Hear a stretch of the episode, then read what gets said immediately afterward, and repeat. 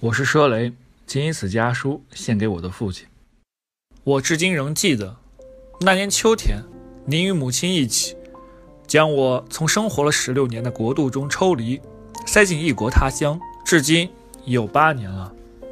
虽然在现在看来，留学的经历却是让我毕生难忘，但对于当时还是个孩子的我来讲，突然离开自己熟悉的环境，离开自己熟悉的家。离开自己的父母，来到一个全然陌生的地方，在最初的新鲜感消退了以后，剩下的便全是对家的想念，以及对您的一丝丝埋怨。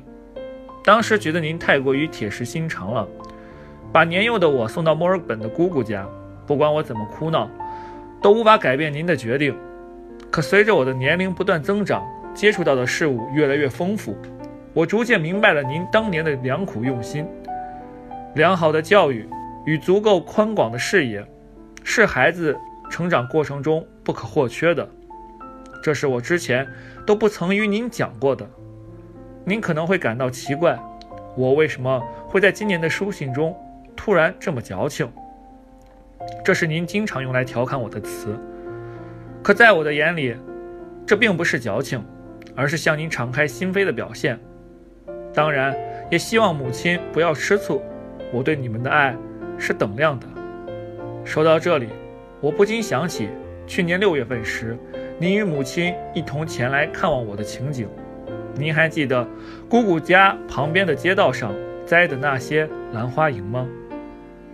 当时我跟您说，每年的冬天，这个街道上都会盛开紫色的花。对于喜欢养花养草的您来说，吸引力无疑是巨大的。记得您还扬言说，不见到这树开花，您就不走了。然而，您没有等到这花开，就被母亲生拉硬拽拖走了。在机场里，母亲拉着我的手，哭成了泪人。她每次都这样，而你总会站在母亲的身后，默默地看着我。这次却不一样，八年时间的积累，终于让您忍受不住。您终于也向我卸下了您的威严，用近乎哽咽的腔调嘱咐我，让我等开花，别忘了拍成照片带回来。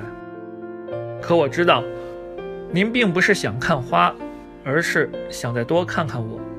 如今年关将至，我已经订好了机票，想象着我们一家人团聚的情景，仅仅是想象，眼眶就已经有些湿润了。要是您在当场，怕是又要笑话我矫情了。对了，原本姑姑一家人也想今年回国过年，可无奈年前姑父修理屋檐时不小心摔伤了腿，他还是一如既往的不服了。但姑姑说了，明年他一定回家。他原话是这么抱怨的：墨尔本的中国年，年味儿实在太淡了。从他的语气中。听得出，他确实是想家了，想家里那热热闹闹的庙会，想家里那团圆祥和的年夜饭，更想家里那碗热腾腾的饺子。因为他和我一样，不管走多远，都想回家过年。爱您的儿子，二零一九年一月十六日。